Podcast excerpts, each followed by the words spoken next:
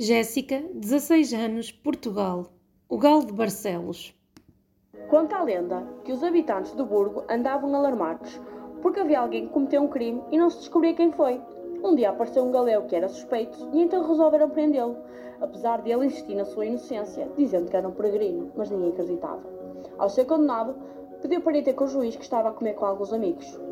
O galego dirigiu-se ao, ao, juiz e disse: É tão certo eu estar inocente como esse galo cantar quando me enforcarem. E foi o que aconteceu. Quando o galego estava a ser enforcado, o galo ergueu-se da mesa e cantou. O juiz vendo a situação impediu que o estrangulamento acontecesse e mandou soltar logo o peregrino. Passado alguns anos, o, o mesmo voltou a Barcelos e fez erguer um monumento em homenagem a Santiago e da Virgem. A coloração do galo é a representação do turismo em Portugal.